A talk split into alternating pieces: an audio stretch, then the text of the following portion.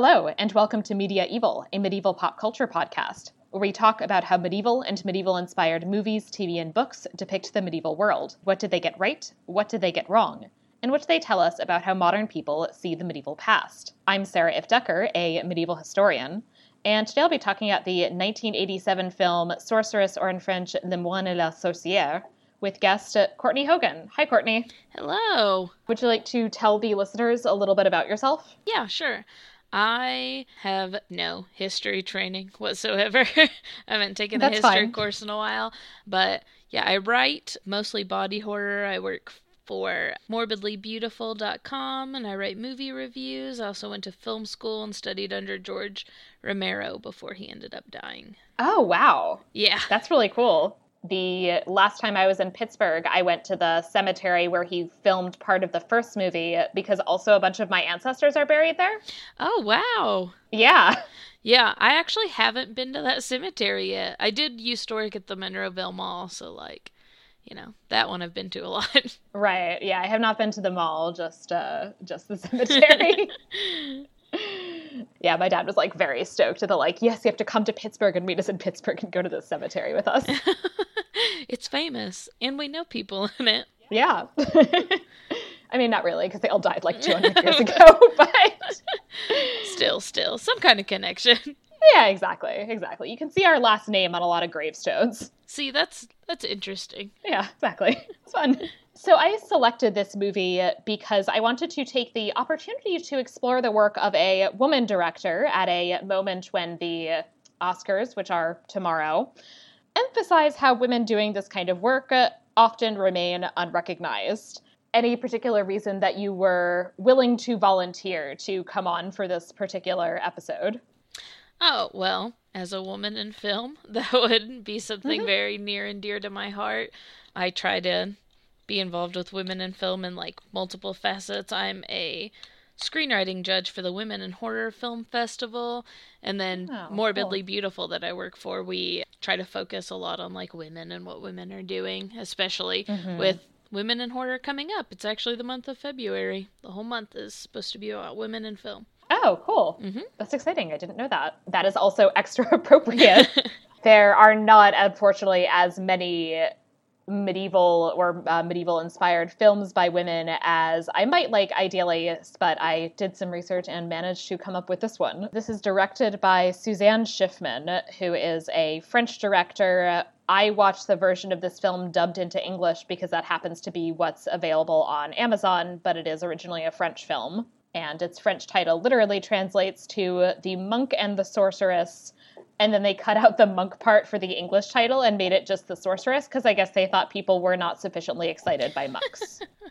That that's fair. I would be. I was more interested in just sorceress. She's the cool part. yeah, that's fair. The writer is also a woman, and she's actually a medieval art historian professionally. Her name is Pamela Berger. She's currently at Boston College. Wow.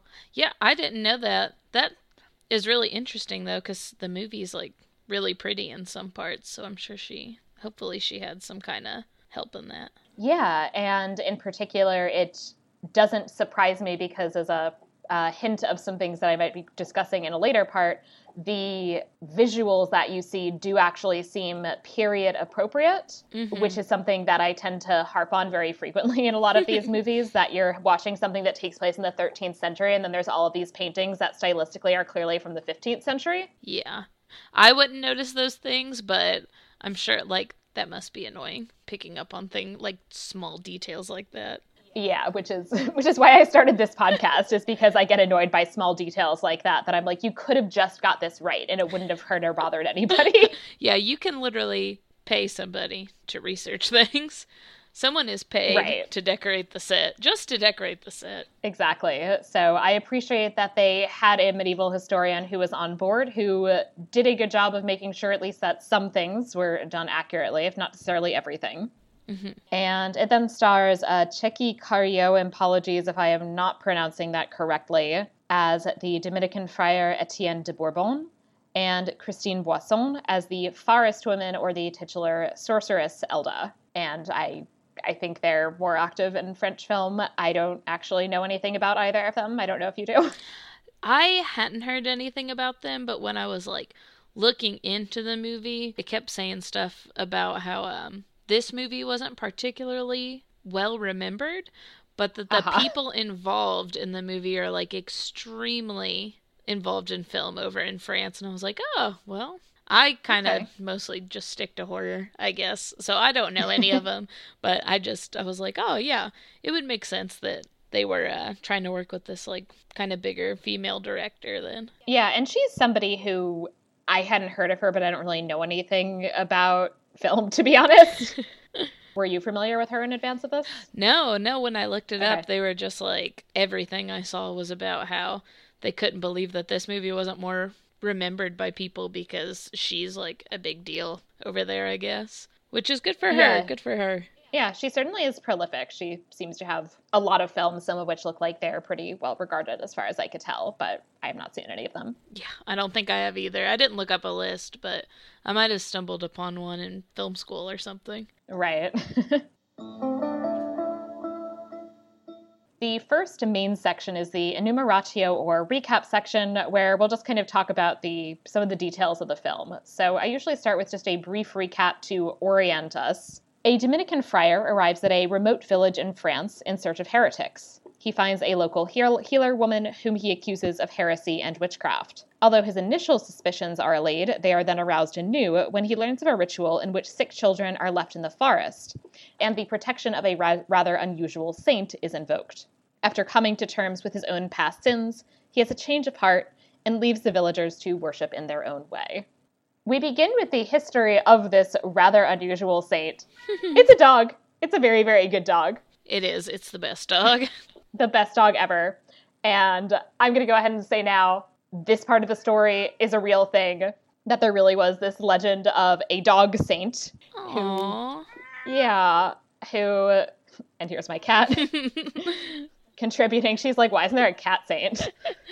But there really, uh, there was a legend at least that there was this dog who had killed a snake that he feared was going to, or that, you know, he thought was attacking the baby and uh, then the Lord, who was the father of the child, uh, comes in, sees that the dog has blood on its mouth, and assumes that the dog has killed the baby, and then kills the dog. And then they find the baby totally fine and the dead snake and realize uh, that they suck. Yeah, that was such an interesting part to me because what what a massive overreaction.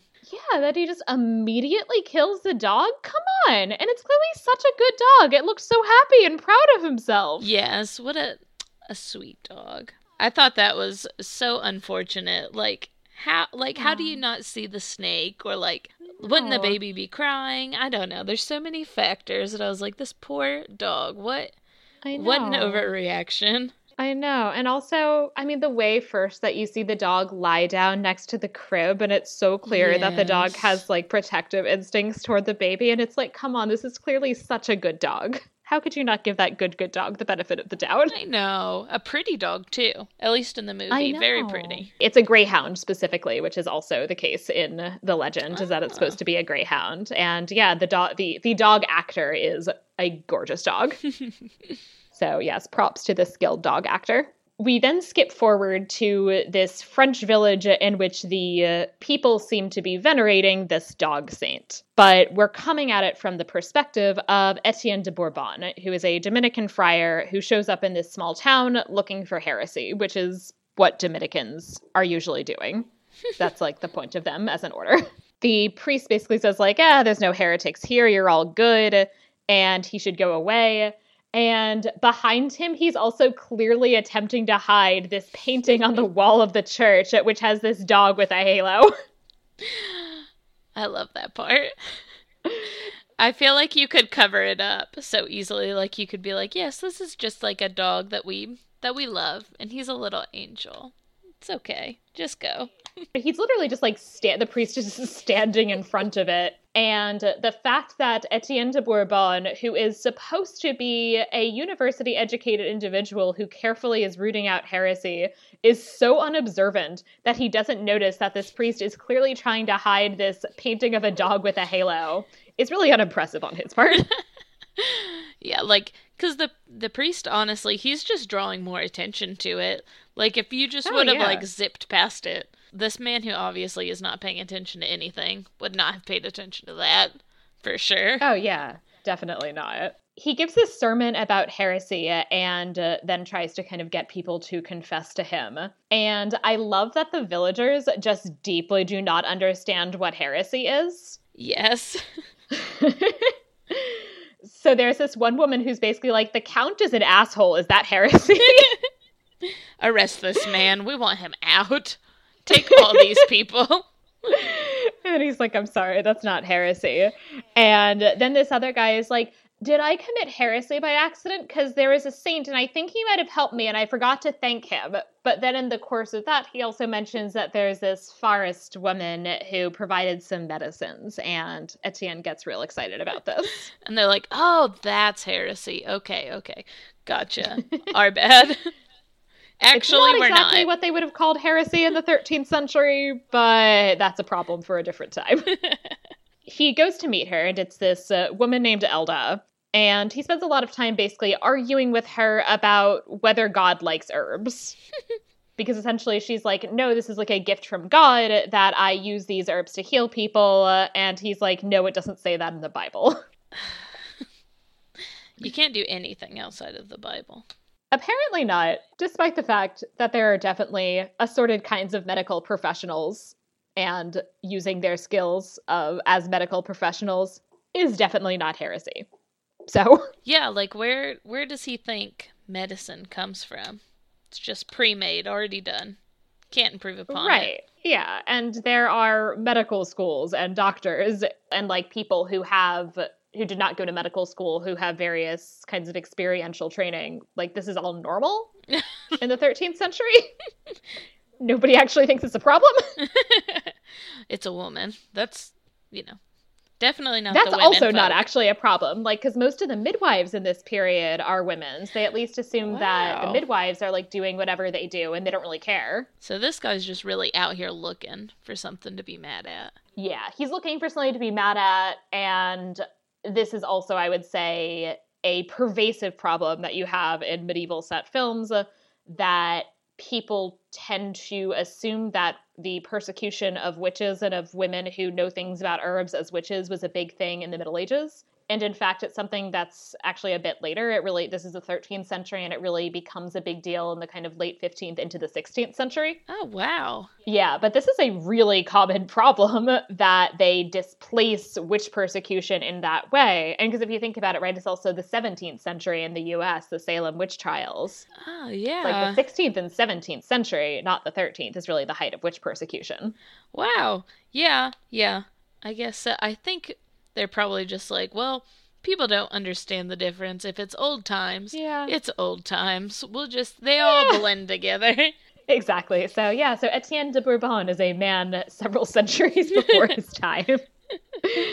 we meet the Count. The Count is definitely, in fact, an asshole and also accuses the priest and the bishop, who we never actually meet, of being in league with the peasants who are apparently plotting against him as opposed to just trying to not starve and also in particular trying to keep him from building an oratory in honor of his dead father. Mm. And then he also yells at Etienne because he realizes, based on his name, that he's from a noble house and calls him a traitor to his lineage and a coward. This then inspires the first flashback, where we see the young Etienne de Bourbon, aka the same actor in a truly awful wig. yes, a beautiful bowl cut wig. It's heinous. to be fair, he still has a bowl cut in the present of the movie. It's just a shorter bowl cut, and also there's a tonsure. Yes, yes. So his hair is never great. It's a little bit better. It's yeah. at least not so wiggish. At least you get the tonsure. I mean, at least it's like, okay, I get why you're doing this. This is a religious thing. The in the his youth, it's like this is your choice. Yes, this is not. This is not a good fashion statement. So the flashback is to the last time, I guess, that somebody mocked him as a coward, which is his father yelling at him and calling a coward because he refused to help gut some dead deer that he had hunted. Mm, that part's awful. Yeah, you get to see a very graphic image of the dead deer. I hope it's not a real deer. Yeah, it was very convincing. Like when I was Yeah. watching it and it got to the deer, I was like, "Oh my goodness, that looks it looks real." So if it's not Yeah. real, good on them, really. Yeah, good. I- Either good special effects or wow, that was kind of a dick move murdering a deer for this movie. yes. I don't know which. Back in the present, Etienne, inspired by this interaction with the Count, writes to the prior about his concern that the nobility might try to twist the Inquisition to their own purposes. This doesn't seem to actually be that much of a thing, since Etienne seems to be twisting the Inquisition to his own purposes all by himself. He's kicking off the Salem witch trials early. Right. yep, just man before his time. Etienne then goes to bathe in the woods, and we get to see him in what seems like this impromptu effort at creating a medieval thong, which I assume is really just intended to keep the ratings down here. As opposed to just like having him be naked when he's taking a bath. There, we have to keep his butt crack covered. Otherwise, Yep. we will get a stronger rating. the butt crack must be hidden at all costs. But I appreciate them for that. Thank you. Yeah, I I didn't need to see this guy's butt crack, so it's fine. He runs into Elda, and Elda gives him a wart cure. And then she lifts her dress, and he sees her legs. And then this inspires another flashback where, after he didn't butcher the deer, he ran into the woods for a while and then saw this woman, and she fell over, and then he saw her legs. Very, very beautiful ankles. Yes. I was really hoping this wasn't going to go the place where, of course, it went. Yes. Yes, yes, yes. Yeah. So we'll get there. That gets revealed. I was really hopeful it was going to turn out okay for that woman. I yes. Not so much. I did think it was really interesting just film wise. What a very different version of the male gaze than we're used to. It was still extremely Yeah. sexual, but it was like the legs. It was the legs, and I do, I will say, also think that it's done in a way that's emphasizing her vulnerability as opposed to just her being sexually tantalizing. Yes, yes. Yeah, that was definitely an int- like I've never seen a gaze like that in a movie, I don't think. Yeah, so I thought that was really interesting. Uh, I do wonder if it's possible. Like, I mean, if a male director very possibly would have done that differently. Yeah, that is yeah. Probably. Yeah. If we learned anything from Wonder Woman being over taken over by a man, I would think Right. probably so. Yeah, that was definitely an interesting choice film wise. Simeon, his father's retainer, uh, comes in search of Etienne. First, he runs into Elda, who is uh, buddies with a wolf, which is great. More, more great uh, canine actors here. Yeah, doesn't she take a thorn out of his foot? yes, it's very cute. It's actually very reminiscent of a an actual Saint Saint Jerome who takes a thorn out of the foot of a of a lion, and the lion like Yeah. follows around and is his buddy for the rest of his life. Yes, yes. That's what I thought of too. So yeah, so it's very much a sweet scene. Uh, It also, in terms of the religious symbolism, I think is very much trying to set her up as a figure who is more on the side of good than on the side of evil, which is a big theme of this movie. Oh yeah. Simeon then goes to see Etienne and informs him that his father has died vaguely in the crusade. Don't know which crusade, but a crusade. You know, they were just kind of popping off at the time. So, Yeah. and that he is therefore now the owner of the manor, and Etienne, of course, informs him that he will be handing over the manor to the Dominican order, since Dominicans take a vow of poverty and cannot own personal property, and so the order then owns property for them. hmm. Simeon is also traveling with this young woman who is mute and who prays by drawing images. And he shows him this image that she's drawn on a tablet of the Virgin and Christ. And apparently she's there because she has no family, and Simeon is worried about her safety and security being this vulnerable woman who is completely alone and has no family. And uh, tells Etienne that he wants them to go together eventually after Etienne's done with his stuff here and take her to a monastery for her to live. Yeah, the drawing, I guess, kind of reminiscent of Midsommar. Oh yeah, it kind of is. And I like the drawing. It's good. She's Yeah. she's a good artist. I, I hope she ends up in one of the convents where they train women to be illuminators of manuscripts. She's got some skills. Or no, well, I guess she doesn't actually end up in a convent. Uh, spoiler for the end, but But it would be would have been a nice thought. yeah. Etienne meet, uh, comes across this peasant woman that he talked to earlier who is like, Is heresy the same as class conflict? And she comes to yell at him because he didn't intervene with the Count, and now the Count has taken her husband prisoner and is starving him to death. Etienne does something actually helpful and convinces the guards to uh, let the woman see her husband. and like babysits for a while be her infant child which honestly it's surprising that he's like not bad with the baby for a man who very possibly has never seen a baby before No, he holds it a little awkwardly, but he yeah, he was fine bouncing the baby, having a good time. yeah and there are definitely some scenes where it seems like the women also hold the babies like awkwardly in such a way that i'm like is this an actual baby or is this a weird doll It was an actual baby and they were like, "You better not drop it. you better hold it as carefully as possible." please be careful. and the woman also, it's cool that she goes up and she uh, she's a nursing mother and she nurses her husband so he doesn't starve to death, which is fun. Etienne ends up wandering into this house where an old man is dying. Before he comes in, this is his first hint that something maybe a little weird is going on in this village. Before he comes in, they are praying to Guinef- to Guinefort, to the dog saint. Guinefort is his name, who is described as friend in life, friend in death, which is the most adorable thing I have ever heard, Yes. and the best way to describe a dog saint. Yes, absolutely. That's that's just like a sweet inscription for any animal you could ever lose in your life. yeah, it's so nice. I love it. I do too. Yeah. He also sees a woman embroidering a dog on the shroud and asks about this. And the priest tells him, oh no, it's a reference to the Dominicans, uh, which is hysterical. And it's because the Dominicans, if you separate out the Latin name, it would be Domini canes, which would mean hounds or dogs of the Lord. And uh, this is Wow. a symbol that's, yeah, sometimes a bit snarky and sometimes embraced. That is neat. I like that. Yeah. And so it's actually a pretty clever move on the priest's part. Yeah. he talks with Elda for a little while, and Elda expresses how sorry she is that she will never learn how to read or write.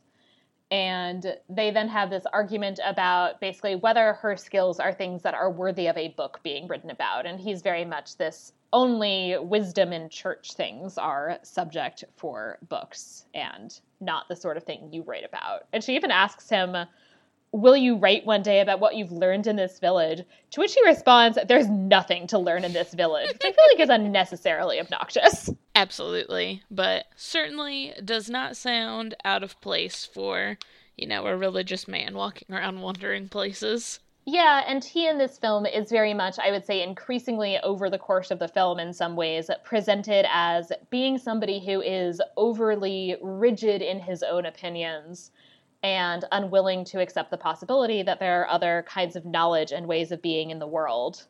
Oh, definitely. But again, like, I feel like, well, I grew up like in the South slash the Midwest, so I feel like I've Uh-huh. seen that a lot. But Yeah. yeah, I think that's like just a prevalent thing in life, and I would imagine, I'm not sure, I'm sure you would know way more than me, that that would probably be at least something that would happen at this point in time, especially with men. Oh, absolutely. I would say the idea of this Dominican friar, so somebody who has particularly joined this order, which, as I said, one of the big functions of it is very much to combat heresy, which essentially means basically having people burned at the stake for thought crimes, for not thinking about Christianity in the correct way according to the church. Jesus. It certainly is not surprising that somebody who made that life choice would be a very rigid individual. oh, yeah. he witnesses this odd procession around the statue of Saint Christopher. Sad story. I believe Saint Christopher has actually been desainted by the Catholic Church Oh, recently because no they've way. decided he's not real. what a tragic end.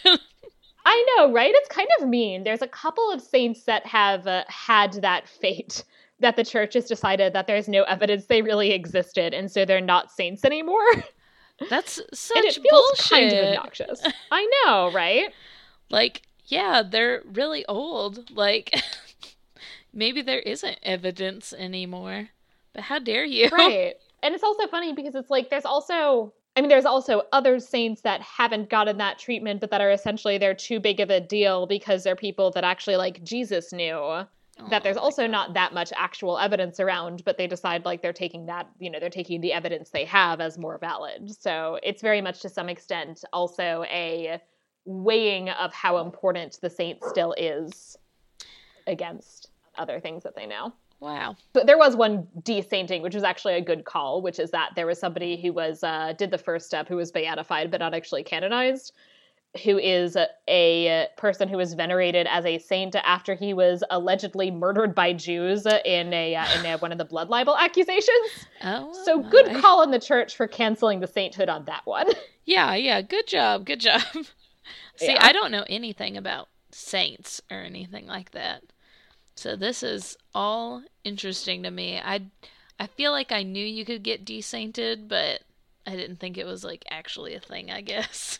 yeah, no, it's been a big a big thing in the uh, the modern era. Wow. I have had Catholics tell me that I know more about that I'm a better Catholic than they are because I, as a medievalist, just know a lot about this sort of thing. So he sees this procession. Initially, he's sort of upset by the way they're using snakes. They're sort of throwing snakes at the statue and then kind of gives up on complaining. He also goes to Elda's cottage and finds a pot of something and tries to just like drink from the pot just by itself. And only when she shows up and hands him a ladle is he like, oh, a ladle. Especially since the ladle is actually in the pot. yeah, like wow, way to feel like you just own everything, dude.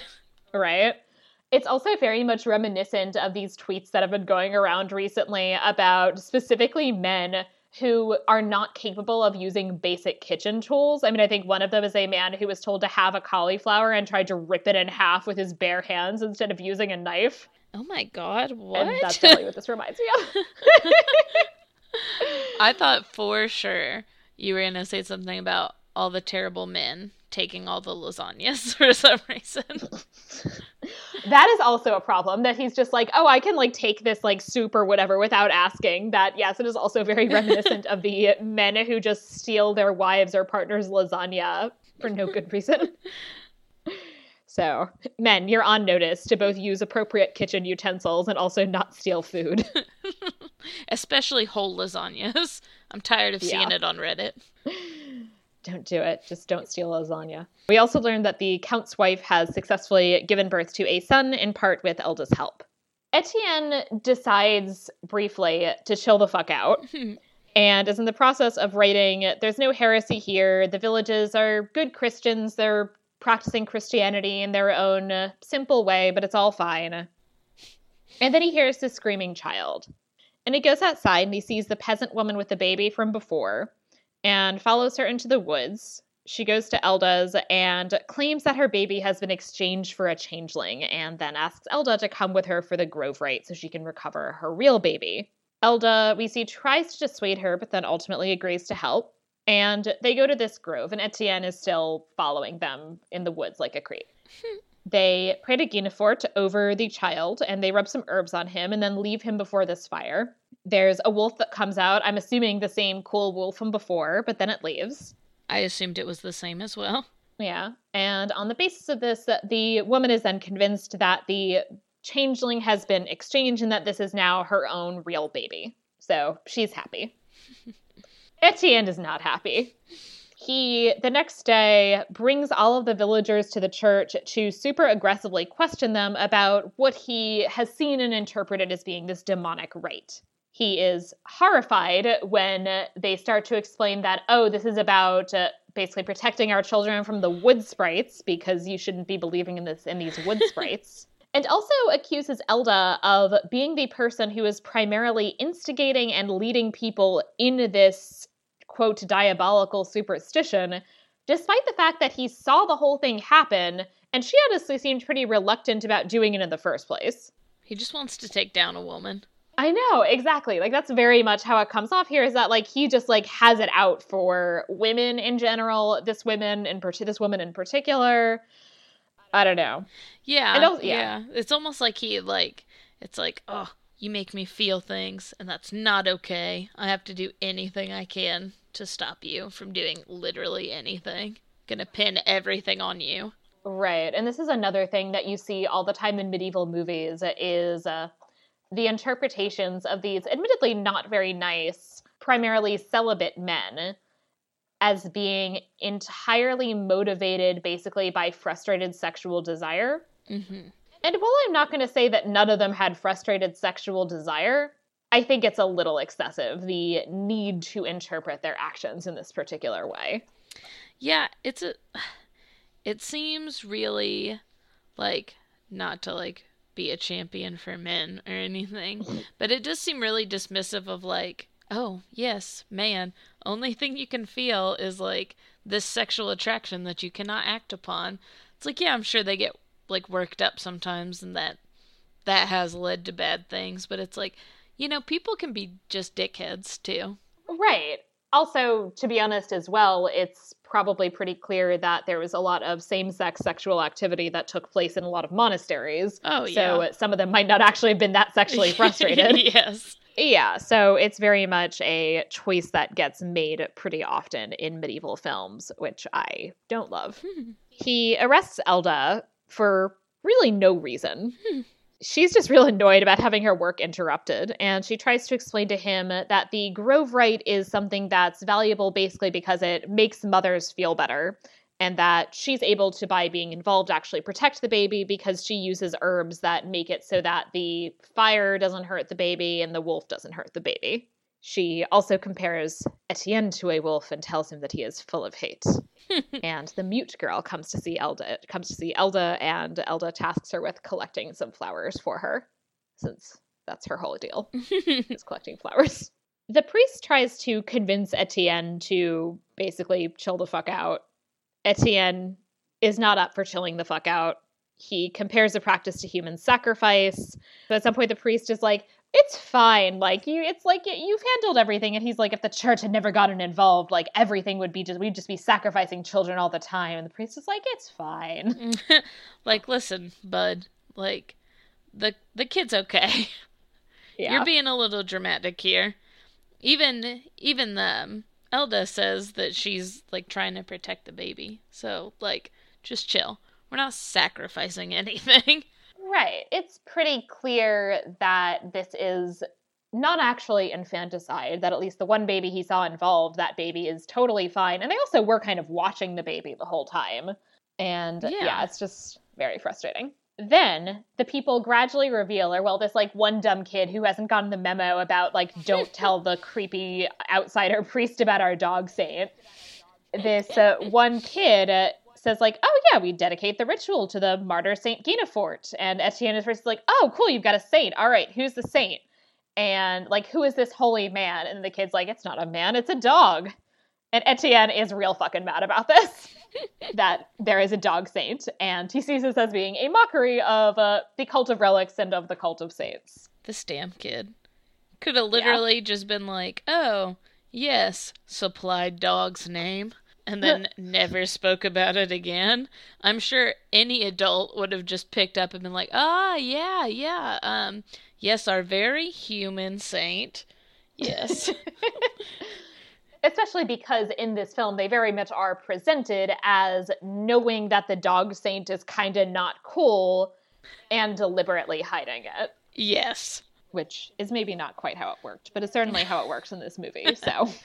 Etienne then orders the sacred grove and the bones of our very good dog friend to be destroyed. The peasants grumpily join him and are clearly not super on board. The grove destruction, however, does distract the count's guards, which allow uh, the prisoner to escape because he's now super healthy because he's had a bunch of breast milk, and also she brought in a underskirt made of hemp that he then used to weave into a rope, which is honestly pretty clever. Very, very clever.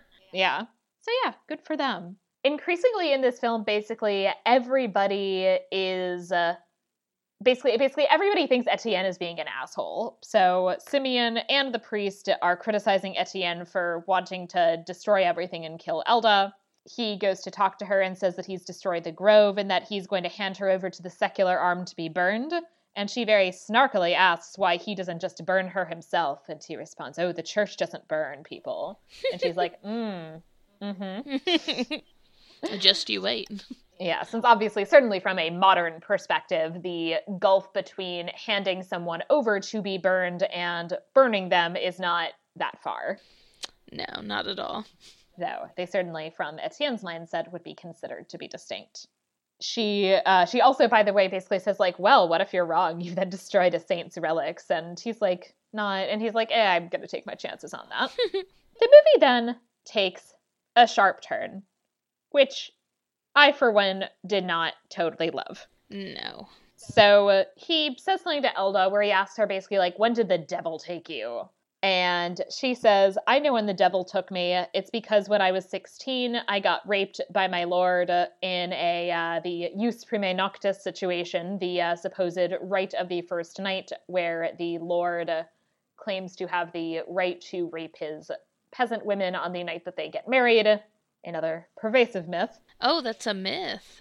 Yep. Oh, wow. Yep, and I I would have thought better of a film that a professional medievalist is involved in to uh, perpetuate the jus primae noctis myth. I'm I was pretty disappointed by that. They probably I am willing to bet that they fought to not have that in there and they were like I wouldn't be But surprised. listen, this is what is going to help sell this movie. This is what people are going to talk about. This is going to make us feel bad for her and it's going to like make him feel bad for her. Just trust us. Yeah, I imagine you're right, but yeah, but for me it's just so frustrating. First of all, because it's why can't a woman just like herbs without having had this traumatic experience of rape and then I believe pregnancy and miscarriage? Yeah, why isn't it? It is like more pure. Well, I wouldn't say more pure, but it is like a really pure idea to for a woman to just be like, yeah, I just really like, you know, mixing herbs together and helping people. And it's, yeah, just kind of what I've always done. Like, there's nothing wrong with that. Right. And there were women in the Middle Ages who were midwives or had other uh, other kind of trades or practices where they did basically mostly kind of spend time mixing herbs and some of them were married and some of them weren't. And it was just fine. It was a thing that they could do. And as I said, they didn't need to have this traumatic experience to come to this life decision. And I found that very frustrating.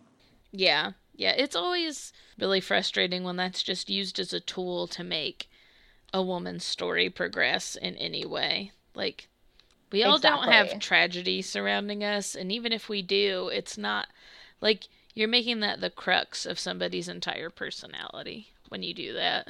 Exactly. And it also it introduces this and it implies that's essentially the motive for her entire life choice. But it simultaneously doesn't actually matter to the film at all. The film would have arguably been arguably been exactly the same Oh, yeah, absolutely. without that element. It's just like, oh, we're going to make you feel a little worse for her, and you're going to dislike him a little bit more for like bringing this up at all. That's it.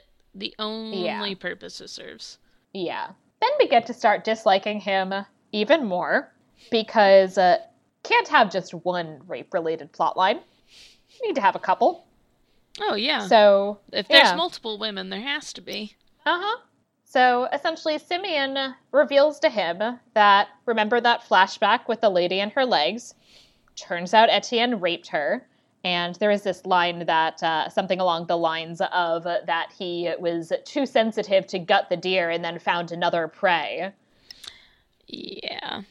How gross. It's super gross. I do actually like that line as a, a critique on men who are often present themselves as being in certain ways sensitive or caring, but then are still rapists.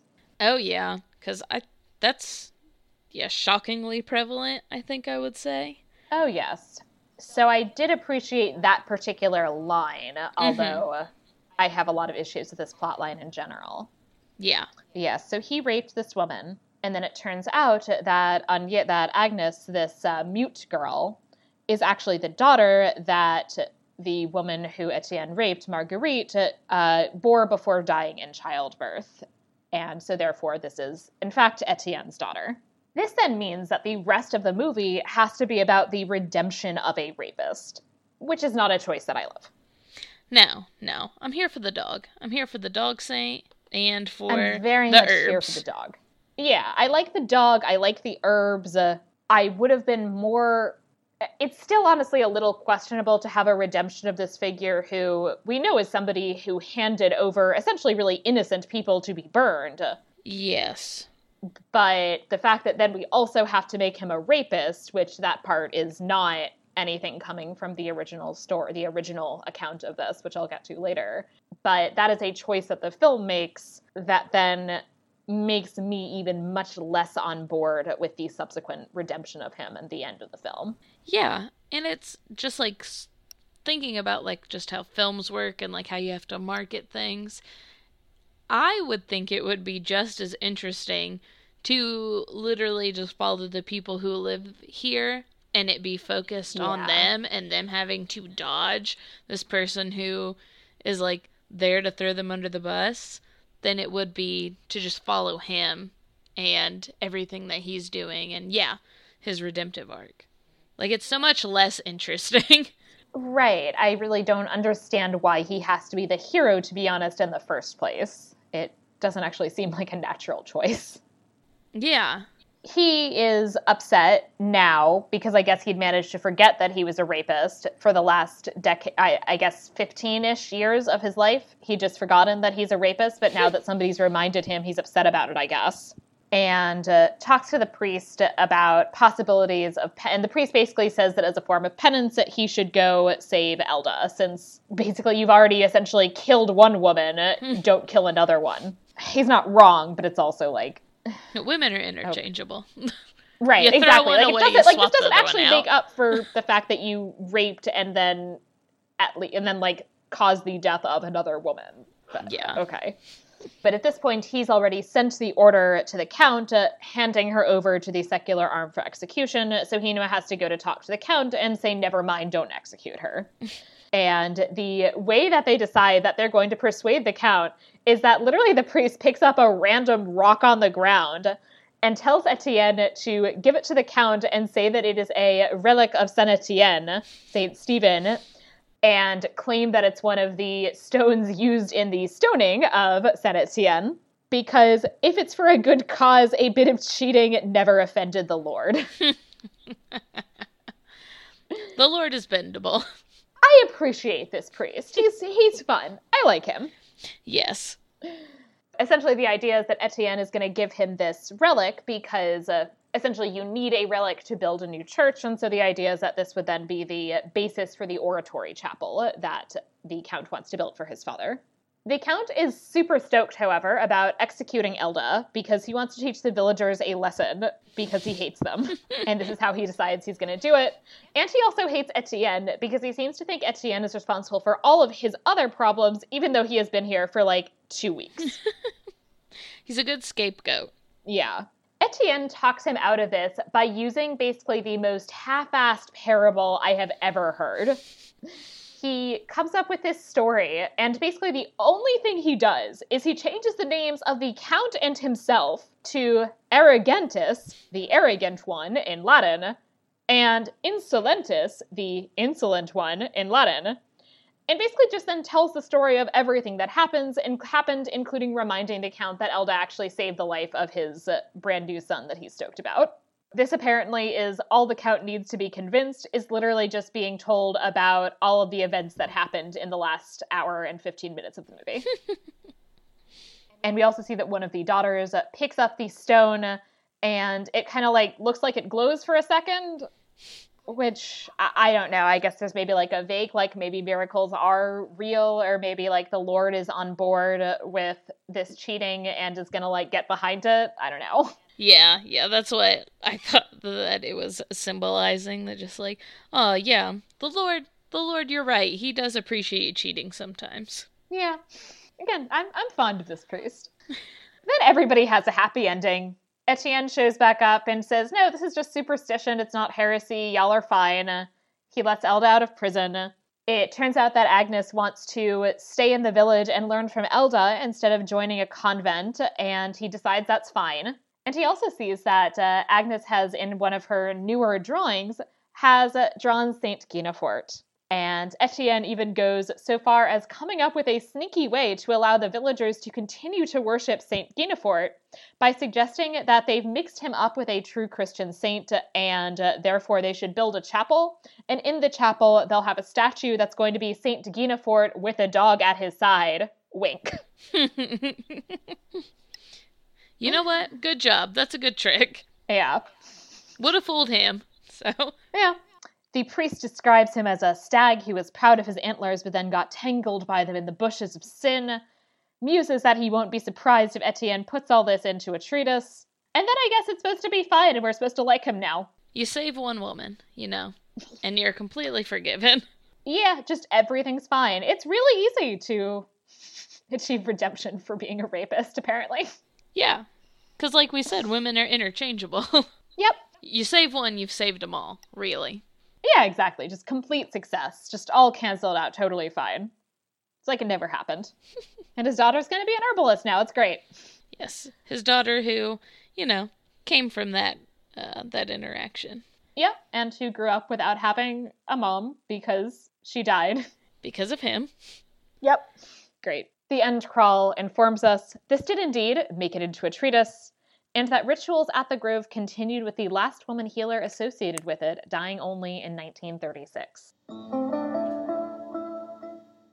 For our uh, next segment, Vera et Falso, or True and False, we talk about what in this they got right and what in this they did not get super right. There's one big thing, the Holy Greyhound itself, that I'm going to save for actually the segment after, where I do a little bit more of a deep dive. Oh. Here, I'm just going to bring up a couple of little things. Okay. One is that they know some of the basics of their saint facts. They mentioned Saint Etienne being stoned, a real thing that gets quite popularly depicted in medieval art. The statue of Saint Christopher looks overall like your standard statue of Saint Christopher, his deal that he carried the person who then turns out to be Jesus across the water, and so he's got little Jesus on his shoulders. Oh. Yeah. I also was super into the stag metaphor at the end because this idea of these uh, horned animals having their horns tangled in the thickets of sin shows up uh, with a couple of different animals. One is actually an antelope in uh, medieval bestiaries. And this is a fact that I did not have to look up and just knew because a passage to this effect was actually on my medieval Latin translation exam that I needed to take to prove Latin proficiency in grad school. Oh my goodness. How interesting that that came all the way back around. I know, right? So at the end I'm just like, yeah, the stat the like hor the like horns and thicket metaphor. I really like that metaphor. Just as like yeah, somebody who reads and writes a lot, it's like, yeah, that's you know, very visual and very nice. Yeah, and that's definitely one of the cool things about the bestiaries also is that they have these really interesting ways to uh, of seeing animals as being these kind of models for people and relevant to people's lives. Yes. And especially in a film that is very much about boundaries between human and animal in terms of the dog scene, I think that was an interesting touch. Yeah. Yeah, definitely. Yeah. The Dominicans are overall, I would say, portrayed correctly. This is indeed a thing that Dominicans did. The point of their order is to seek out heresy. And so you'd have Dominicans going to small towns and they would preach and they would look for heretics. And they would indeed burn the heretics or hand the heretics over to the secular arm to be burned because the church is not supposed to do that if they found said heretics or people who they believe to be heretics. Is there a specific reason it was burning, or is that just easy way, easy, quick way? So part of it is basically just that they came up with different means of punishment for different crimes. Uh, mm. In part, so that if you were standing far away, you would know what the person is being executed for. Okay. And so it matters that there's a distinction between different crimes. But it also, I would say, has to do with burning as a form of purification, essentially and uh, it being this essential way to to purify the Christian community of heresy, because heretics are seen as being uh, figures and in fact infect the kind of body of Christendom. So um, it's almost like, you know, you kind of like burn a wound to stop the infection or like stop it from bleeding. It's almost like that. That's really neat. Yeah, that makes a lot of sense. So yeah, so burning burning was the way to go for heresy.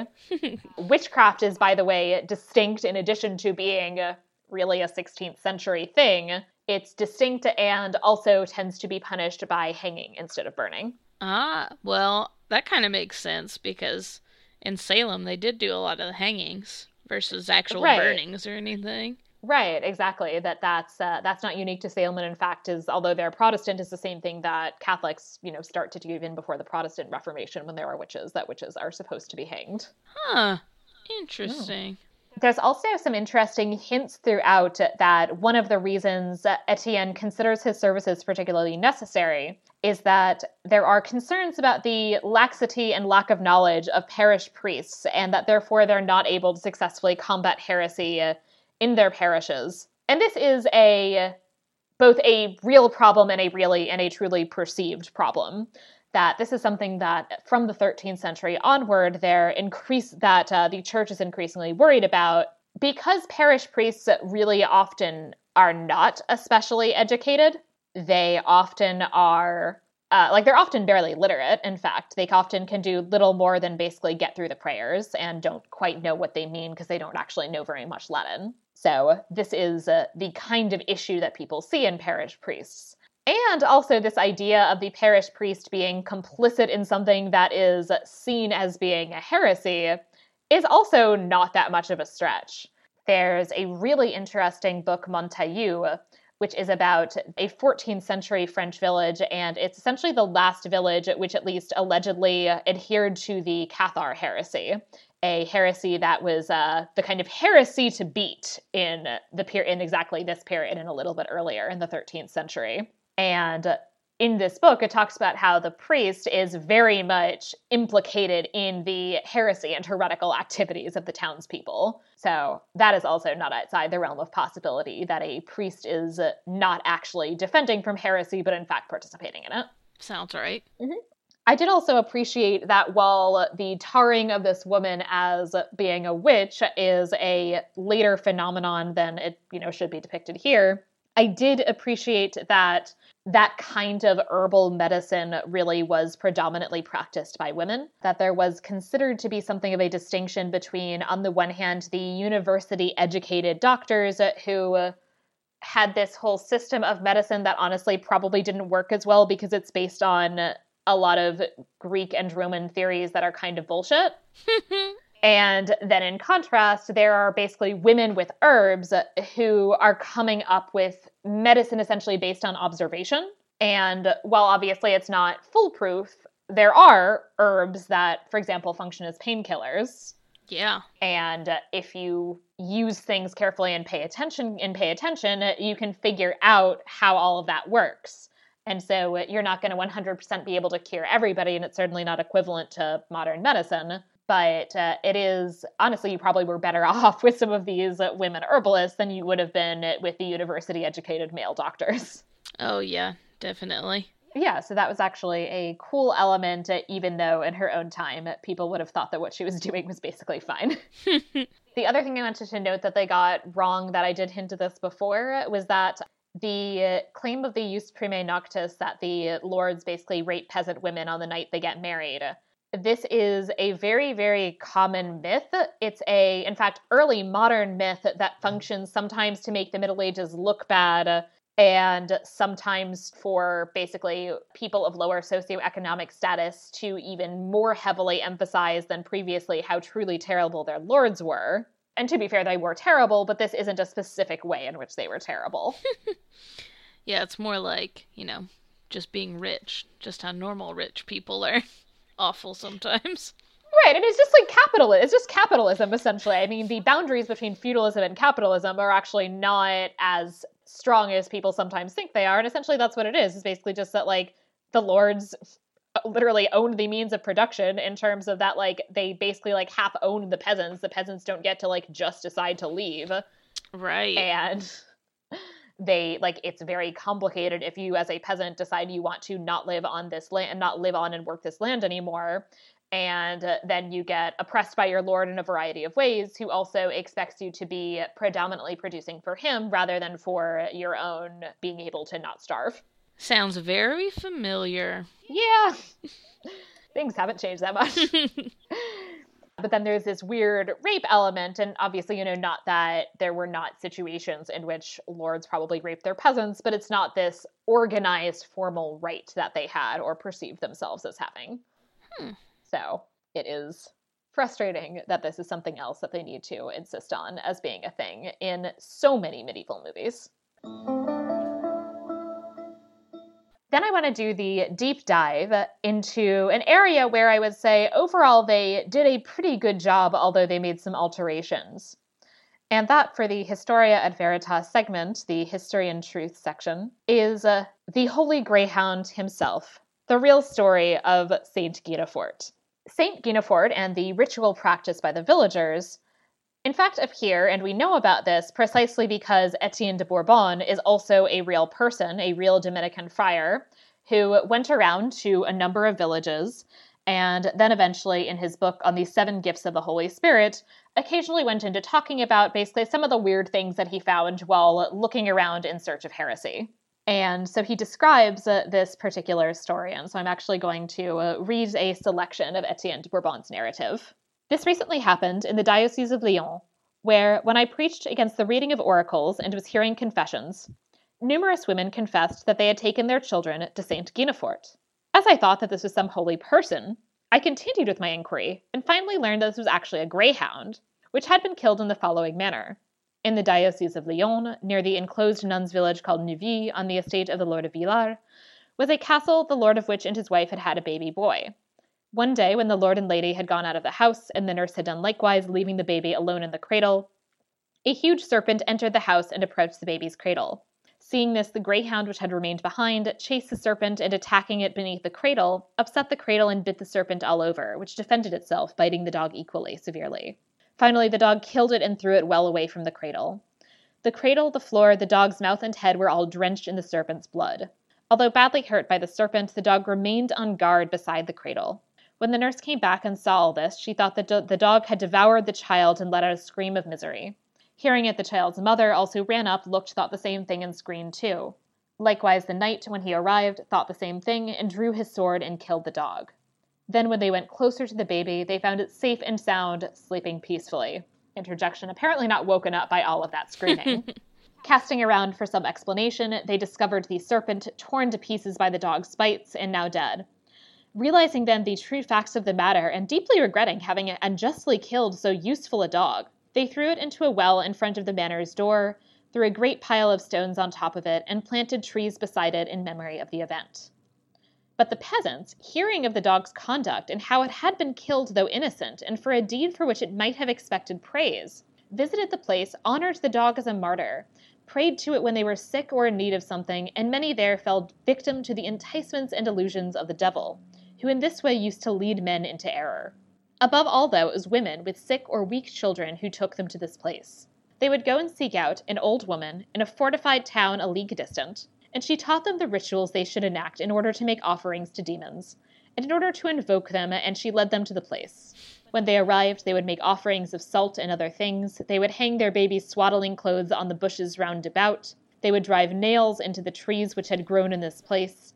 They would pass their naked babies between the trunks of two trees. The mother on one side held the baby, and threw it nine times to the old woman who was on the other side.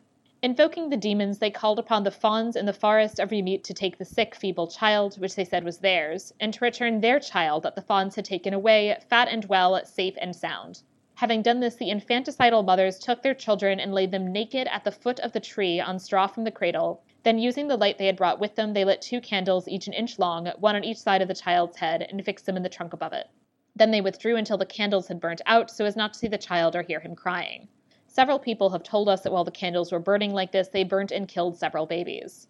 When a mother returned to her child and found it still alive, she carried it to the fast flowing waters of a nearby river uh, called the Chalaronne and plunged it in nine times. If it came through without dying on the spot or shortly afterwards, it had a very strong constitution.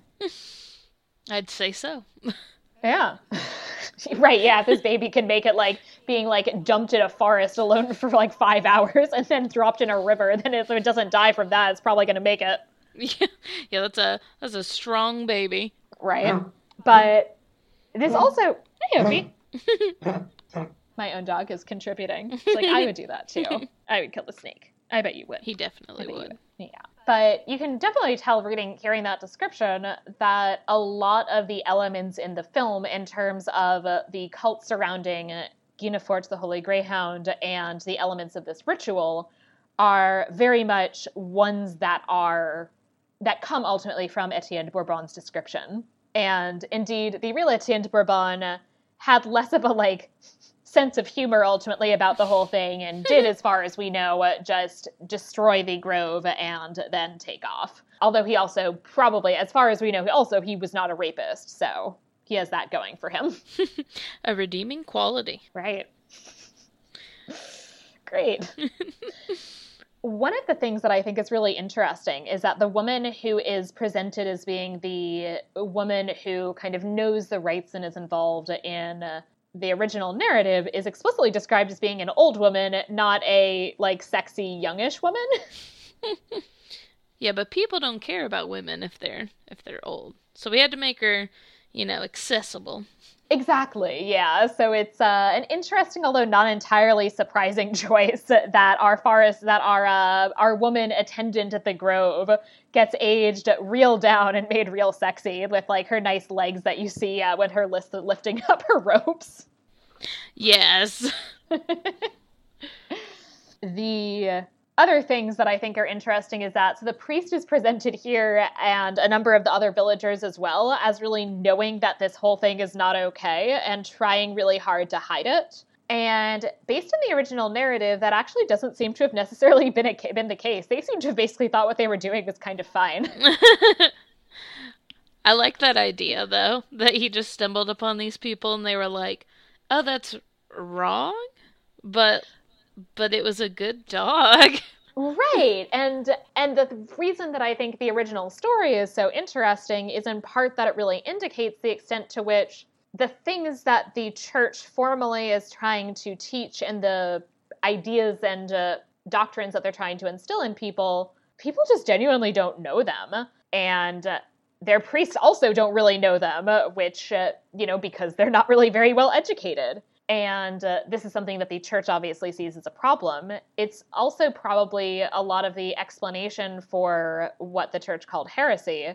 A lot of it probably is people who don't really know, in fact, what is correct church doctrine or not. And there probably were people who, in fact, were executed as heretics who basically just nobody ever taught them what church doctrine was. Yeah. Yeah. And I guess, like, at the time, it wouldn't be super shocking to not know everything that was going on because how were you going to get all this information? Especially if you weren't near like a major city or anything like that. Like how fast is information spreading? Not very. Exactly. And also most of the people in this village, in fact really they can't read. Yeah. And so it's not like they're reading books. Even the priest as I was saying before, very possibly honestly kind of can't read and even if he can even to the extent that he can sort of read because he's not near a major city and he's not near and if he's not near any kind of major monastery or center of learning he probably at least even if he can read doesn't have many books. Yeah. And so it's really not uncommon that people would just be not entirely clear on what the church tells you you're supposed to think. Yeah, I guess you just believe who, I don't know, I guess it could go either way where you would believe the person who was the nicest to you and encouraged you to just do the things that you were already doing in like a nice manner or the people who, you know, came and sent people in your village to be lit on fire. Right. And uh, you have people who are wandering around preaching in some regions of France for a long time, a number of those people probably are, in fact, preachers who are adherents of certain ideas that are declared by the church to be heretical. But the people who are listening to these don't even necessarily know that they're listening to and therefore believing the ideas of heretical preachers as opposed to orthodox ones. and uh, then these other preachers come in and say something different and it is as you said it's just essentially a well who do you trust and Yeah. they probably don't know who to trust to some extent Yeah, and then what a harsh punishment to just like, well, this one person told us this. Yeah, well, it's actually like this, and you know, just to really drive it home, I'm gonna kill some of you because like you gotta learn. It's like what? Why would you enjoy the church after that? I guess like it's instilling fear, but you know, right it's instilling fear but is that ultimately the best impetus to ensure people's faith very possibly not yeah. Yeah, it's like how much of it is people just pretending to do the things that you want them to do because, you know, they're terrified that you're going to kill them or, you know, eventually like terrified that they're going to go to hell and all that good stuff. Right. Yeah. And uh, it is also, I think, uh, interesting as part of this, then, that if you look at 14th century inquisitorial manuals, they have as a way to kind of uh, basically a thing to be aware of with heretics that if they say something like, oh, I will say what is true if you tell me what's really true, that this is interpreted by these Dominican inquisitors as being a roundabout way to not actually deny their heresy, but make you think they're denying their heresy.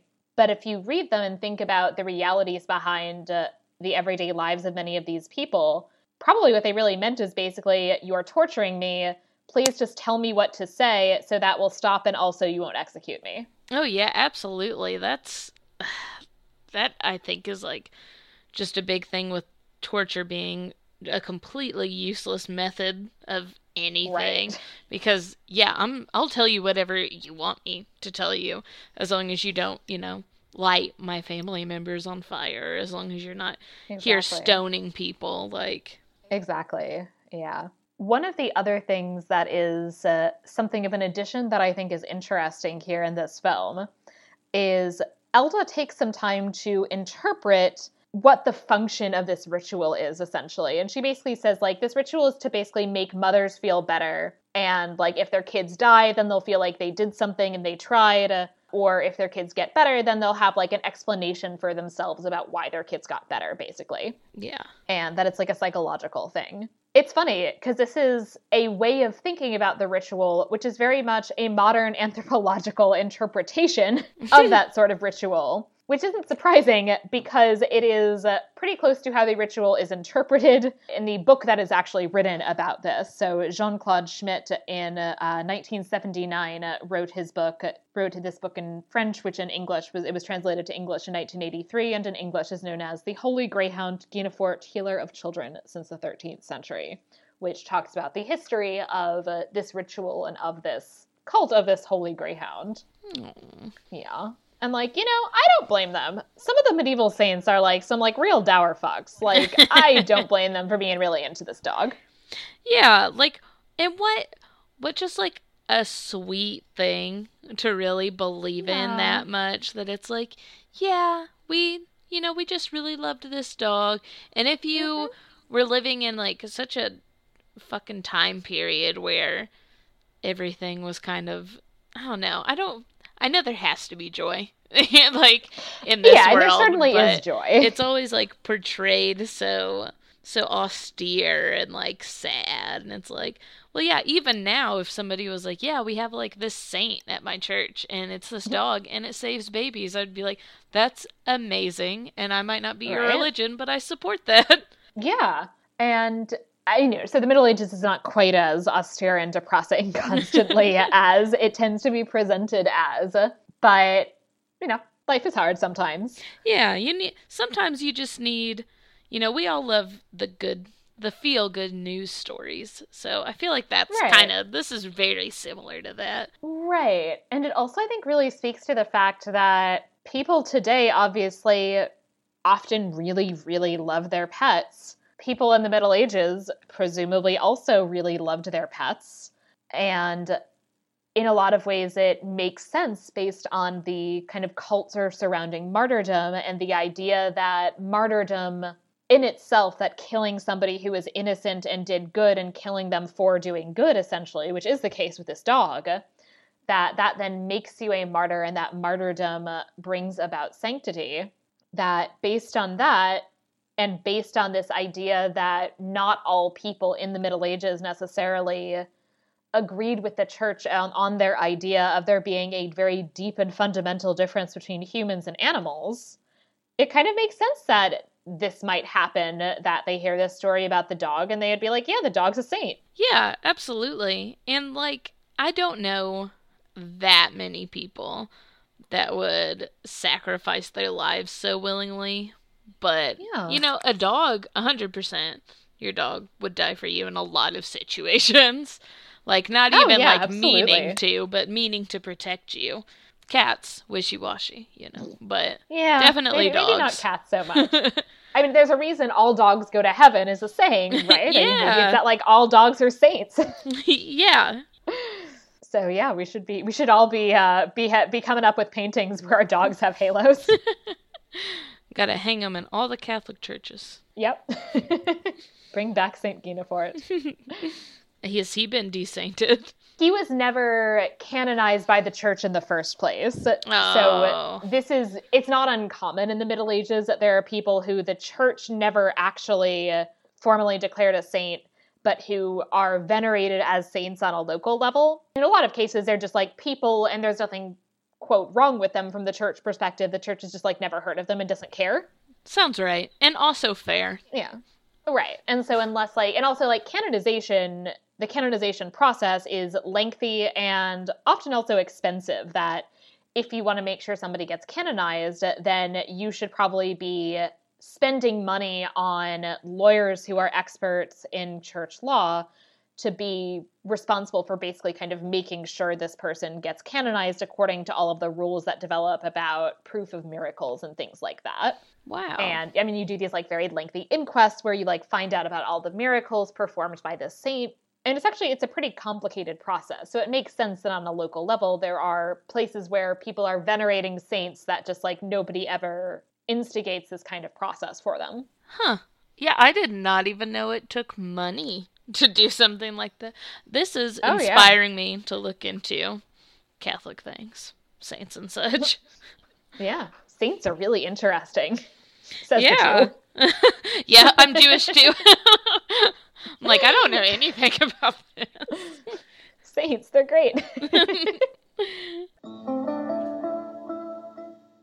For our next segment, Fabula Nostra, or Our Story, I have this be as an opportunity for me and my guest to both come up with another, an alternate version that we might like to see of this movie. Are there any things that you particularly had in mind as maybe the story that you would like to see instead of this one, but kind of inspired by this one? Well, like I kind of mentioned earlier, the idea of just following the people in the town and like mm-hmm. them having to dodge these Catholic folk as they come and try to like overthrow their way of life would be so so interesting. and even just like following Elda and like I Yeah. think people working with like herbs and like I think witchcraft and all that stuff is like really really interesting. But, you know, just Mm-hmm. being an herbalist I think is really cool and I would be interested in just seeing something about how they do that and like trials and errors.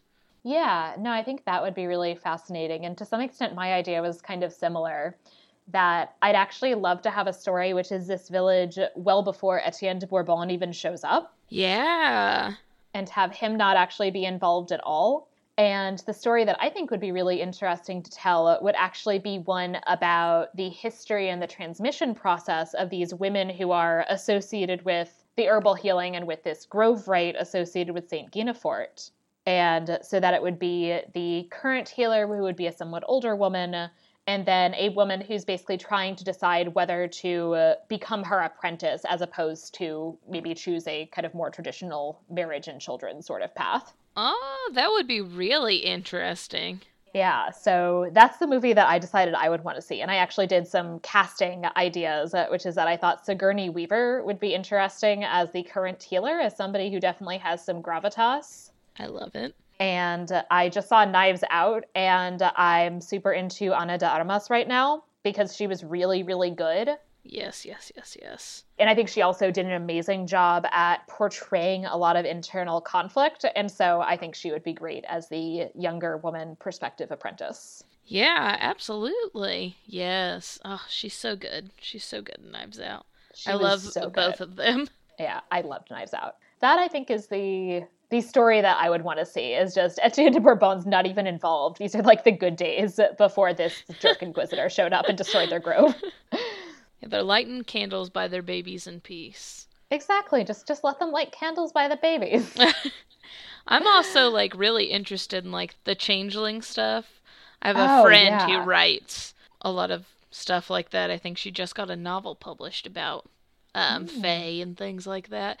And it's so interesting to me. And even though it's not totally connected, it would be a really neat idea to see just like actual Fae, like changing out babies and the things yeah. they do to end up fighting them off. Yeah, and these are really pervasive ideas in the Middle Ages. And I think, yeah, actually doing a movie where that supernatural was real could also be a really cool one. But yeah, but these are things that people genuinely believed, even when the church sometimes is like, no, maybe you shouldn't believe that. also, I think this ritual really speaks to the ways in which people are very much have very complicated feelings about what happens when they have these children who are very ill and that that is one of the explanations that they come up with for the illness of their children is this idea that they're sick because they're not actually my child that they've been exchanged for this other child and that it does make sense that this is a way that they then try to be able to feel then that they've done something and they've tried to make things right and that then they cannot feel guilt in the same way if their child does die. Right. Because like we have a lot of medical knowledge now, but even now mm-hmm. there's things, you know, like SIDS where it's just it just happens. It's yeah. you know, it's easier to place blame on something like that than like it just being a blameless situation where something bad just happened. Yeah, and this is a period where infant mortality is very, very high. That's actually why people tend to have this idea that people kept dying at 40 or 50 all the time in the Middle Ages mm-hmm.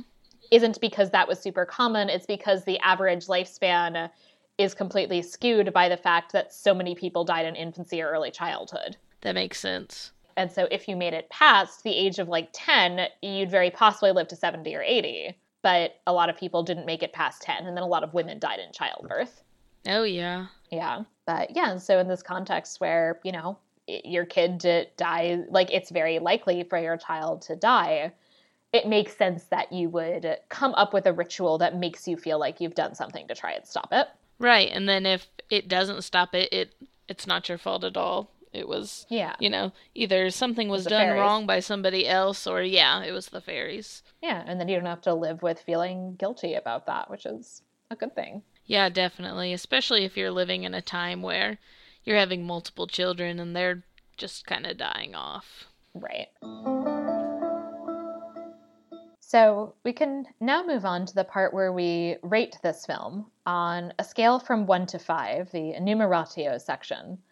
And this can be based on whatever criteria you like. I personally tend to have a combination of historical accuracy and does this movie hate women as my criteria. So, what would you want to rate this film? Yeah, I think probably like a three. It's not a bad movie at like, but it's not super interesting. I feel like if you were to watch this movie in the right headspace, you might get a lot more from it. Mm-hmm. But yeah, speaking of hating women, it's interesting yeah. how the women are portrayed by so many women being involved. Is it pretty mm-hmm. interesting? So yeah, a straight three. I'm very torn. I think ultimately I'm going to go up to a 3.5, mostly just because I love this story about the Holy Greyhound so much. And I was so delighted when I found out that somebody decided to make it into a movie. And they actually do, in a lot of ways, a really good job with that. I really just I feel like this movie could have been rated so much higher by me at least. I don't know about anybody else, but by me at least if it had done that without including these uh, really extraneous and gratuitous rape plot lines. Yes. It is a really like visually pleasing movie too. Like it's shot very well. It looks Mm-hmm. nice. Yeah. And it's also, it has a female character who has agency, which, to be honest, is relatively rare in medieval set films. It does not, well, okay, so it definitely passes my test that I invented for this podcast, the Ifft Decker test, according to which there has to be at least one named female character who doesn't die. The bar is low. Right? So many things don't pass that. Goodness. I'm not sure if it passes the Bechdel test or not because uh, there's the scene with Elda and the peasant woman that I don't know. They're kind of talking at the Grove rite. They're kind of talking about her baby, who is, as it happens, a boy. I'm also not sure the peasant woman ever has a name given to her. Mm. Eh, I say a fine line. I'd say yeah. Yeah. So it arguably maybe passes the Bechdel test. A baby boy is not quite a man, I would say. That's true. And even and yeah, and they're also really like a lot of the conversation they are talking about the Grove rite and I would say to some extent it's more about her feelings as a mother than it is about the child himself. Yeah. Who is kind of an object to some extent. yes. so uh, I I if she has a name, which I didn't quite catch it, but maybe she does. If she has a name, then I'll give it to the movie. I'm gonna look through the credits and it's just gonna say peasant woman. Be like, ah, Right. I defended you. Right. And also, I mean, I'm sometimes resistant to give it credit if the woman has a name in the credits, but isn't actually named ever in the film. That's fair. I myself am very bad at names, so I I would forget. Yeah, I mean, because it's not impossible that she had a name and I just missed it. So uh, I'll maybe give it that. But there have definitely been movies where I've noticed that there are women who, uh, or women characters who are real people and who I assume are named because I know who they are and they're Mhm. named in the credits, but actually no one ever says their name in the entire movie. Oh my goodness. So uh, yeah, Braveheart, which was the first uh, movie that I did for this podcast. One of the main female characters uh, is uh, Isabelle de France, who marries uh, the um, the heir to the English throne, and she's a real person. And so I'm like, yeah, it's Isabel. I know who it is. But it, yeah, but then but then uh, my then co-host Ollie realized like, no, they actually never say her name because I kept saying Isabel, and he kept saying uh, he kept being like, who's Isabel? That's tragic. I feel like I'm gonna have to buy a clicker and like keep tallies of any time I hear a woman's name in a film from now on. I know, right? yeah, it's it's kind of bizarre. As we wrap up, where can the listeners of this podcast find you on the internet if they would like to do that? Oh, as of right now, my Instagram is officially off private, so you can find me there. Uh, I post Okay. some things about when I write, and I'll be posting stuff about um, my feature film that's kicking off in June. Um, it is just my first name underscore Z underscore H, and uh, I'm sure you'll spell out my name. Yes, in the show notes, your name will be spelled. yeah, because it's it's gonna be different than you think it is. I don't know if it, you said you have a podcast that you're starting. I can. I'm happy to cut this out if you don't want to talk about it yet. But if you Oh, do want to no. talk about it, if you do want to plug your future podcast, Yes. Yeah, it is not off the ground in any way, shape, or form yet. But uh, my friend and I, we went to undergrad together. We made a podcast together called Literary Fist Fight. And it's just about authors that absolutely hate each other. that sounds amazing. And I actually know of some medieval examples. If you're looking for more examples, I am always looking for more examples. The lists are always fantastic. Hemingway versus this person, Hemingway versus this person. I'm like, yeah, I get it. I get it. yeah, yeah. So Hemingway just hated everybody, which is not totally, or at least everybody hated Hemingway. A little bit of each, I guess. Yeah, yeah. Column A, column B, definitely. Yeah. Well, yeah, there are some fun medieval examples that I'll, I'll share with you. Perfect. Yes. If you have enjoyed this podcast, please subscribe in your preferred podcatcher app and please rate and review on Apple Podcasts, and I will read new five star reviews in future episodes. Please also follow Media Evil on Twitter at Media Evil Pod and join our Facebook group. And uh, you can find me on Twitter and Instagram at Sarah Ifft Decker. If you have any questions or suggestions, I'd also love to hear from you via email at media.evilpod at gmail.com. Thank you for listening to Media Evil. Bye. Bye.